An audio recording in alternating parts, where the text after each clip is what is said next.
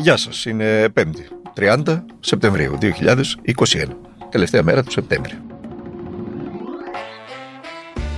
Είμαι ο Δημήτρης Χατζηνικόλας και ακούτε το καθημερινό podcast του Τμήματος Πολιτικών Ειδήσεων του Document. Να ξεκινήσουμε με τι άλλο, με τον Πρωθυπουργό μας. I mean, some people will say domestically, you, you, you already, according to NATO figures, spend 2.58% of GDP on defense, which is quite high in NATO terms. It's certainly above what NATO asks for. Turkey, of course, spends 2.72% of GDP, and it's a bigger country. So I'm not saying it's, un, it's un, unjustified. But what I'm asking is, given the inequalities in Greece, which are real in, in every country, but perhaps have been magnified by COVID, um, given health crisis, given the environmental crisis, the big fires this summer. Um, what, what do you say to people who say, well, you know, frankly, this money could be better spent, that Turkey isn't quite the imminent threat that some people think, and that you have other demands for this money? Well, I think it's a very fair question. I would answer that uh, these are long-term defense contracts uh, spread over many years, uh, over a decade, if you look at the repayment schedules, that were fully in line with our fiscal commitments, and that these these investments are not at the expense of our other priorities. You're very right to point out that as the economy is again um, recovering, and as we move, uh, if I were to borrow, you know, uh, the theme of the conference from uh, resilience to renewal, my number one priority is how do we reduce inequalities in this new growth model I'm championing um, for, for Greece. At the, at the same time, uh, we cannot ignore the fact that we live in a very complicated uh, neighborhood. It is a reality uh, of, of geography which we cannot ignore. I do not intend to enter into an arms race with Turkey. And I'm always reaching out a hand of friendship uh, to Turkey. We have big differences uh, on, on, many issues, uh, but there should be a way to solve these differences through dialogue. At the same time, we will defend our territory, our territorial integrity, our sovereignty, our sovereign rights, and, and, in order to, and in order to do so, we need a strong deterrence. Ήταν ο Κυριάκος Μητσοτάκης στο Athens Forum Democracy και στον δημοσιογράφο των New York Times, τον κύριο Steven Erliner, ο οποίος μια χαρά διαβασμένος ήταν και στο σπόσπασμα που τον ακούσαμε να ρωτάει τον Πρωθυπουργό του, υπενθυμίζει και την πανδημία και τις καταστροφικές πυρκαγιές και την οικονομική κατάσταση της χώρας και τον ρωτάει δεν θα το ρωτούσαν ποτέ στην Ελλάδα το συγκεκριμένο ερώτημα, αλλά ο δημοσιογράφος του New York Times δεν έχει δεσμεύσεις και τον ρωτάει αν πιστεύει, ευγενέστατα, πως αυτά τα χρήματα που ξοδέψτηκαν για τους εξοπλισμούς θα μπορούσαν να αξιοποιηθούν κάπου αλλού. Του λέει συγκεκριμένα ότι υπάρχει μια κριτική στο εσωτερικό που λέει ότι αυτά τα χρήματα τα, τα στερείται από κάπου αλλού. Η είδηση έρχεται βεβαίως από τον κύριο Μητσοτάκη, από την απάντηση του κύριου Μητσοτάκη, ο οποίος λέει ότι οι συγκεκριμένες επενδύσεις, επενδύσεις τι χαρακτήρισε, βρίσκονται εντός του υφισταμένου δημοσιονομικού πλαισίου της χώρας. Και σε καμία περίπτωση δεν γίνονται εις βάρος των άλλων προτεραιοτήτων μας. Αυτή ήταν η απάντηση. Αυτό λεξί. Αν κάνετε τη μετάφραση, αυτό είπε ο Πρωθυπουργός, το ακούσαμε. Με απλά ελληνικά, ο κ. Μητσοτάκης πιστεύει ότι τα 5 δις που ξοδεύουμε για τις μπελαγά, να το πω γαλλικά, έτσι που ξέρεις το αυτό το γάνατε, προσέξτε, δεν διαβάζετε το ρο στα γαλλικά, δεν είναι ε, μπελάρα πολύ είναι εδώ, είναι μπελαγά.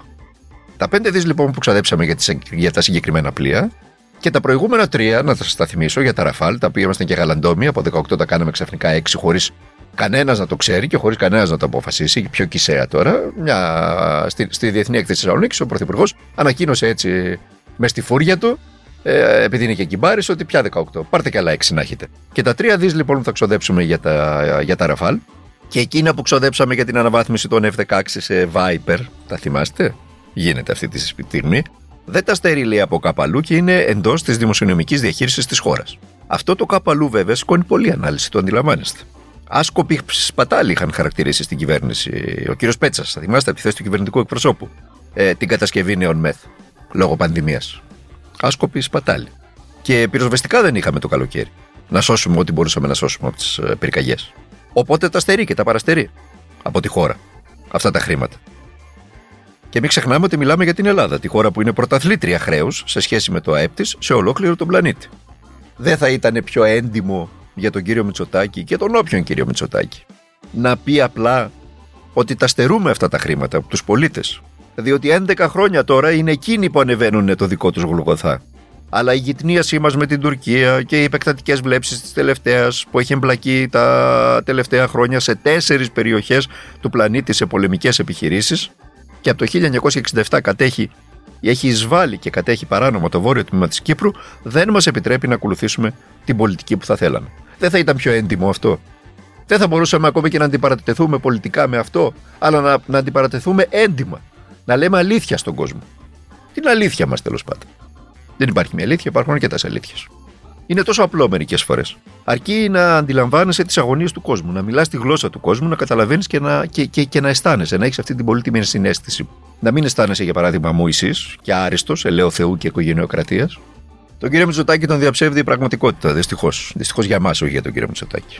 Η πραγματικότητα που βοά. Βράζει η κοινωνία και ειδικά τα πιο φτωχά στρώματα αυτής.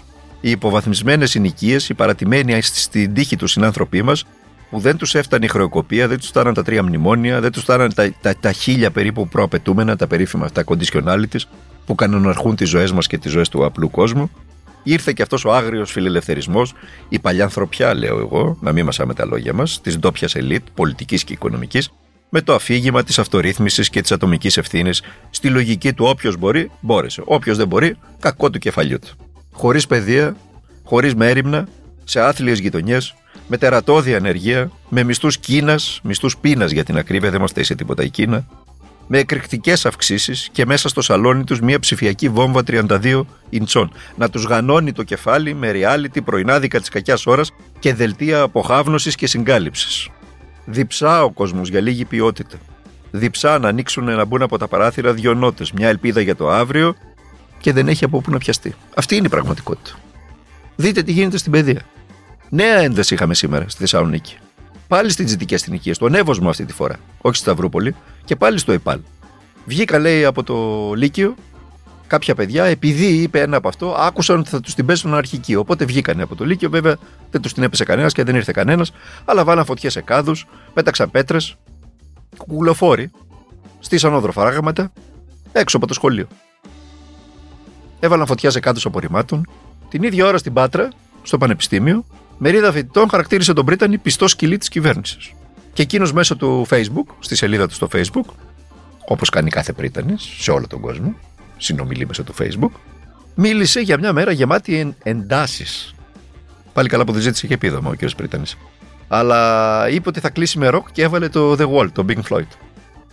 Και μη χειρότερα δηλαδή, τι να πεις. Πραγματικά και μη χειρότερα.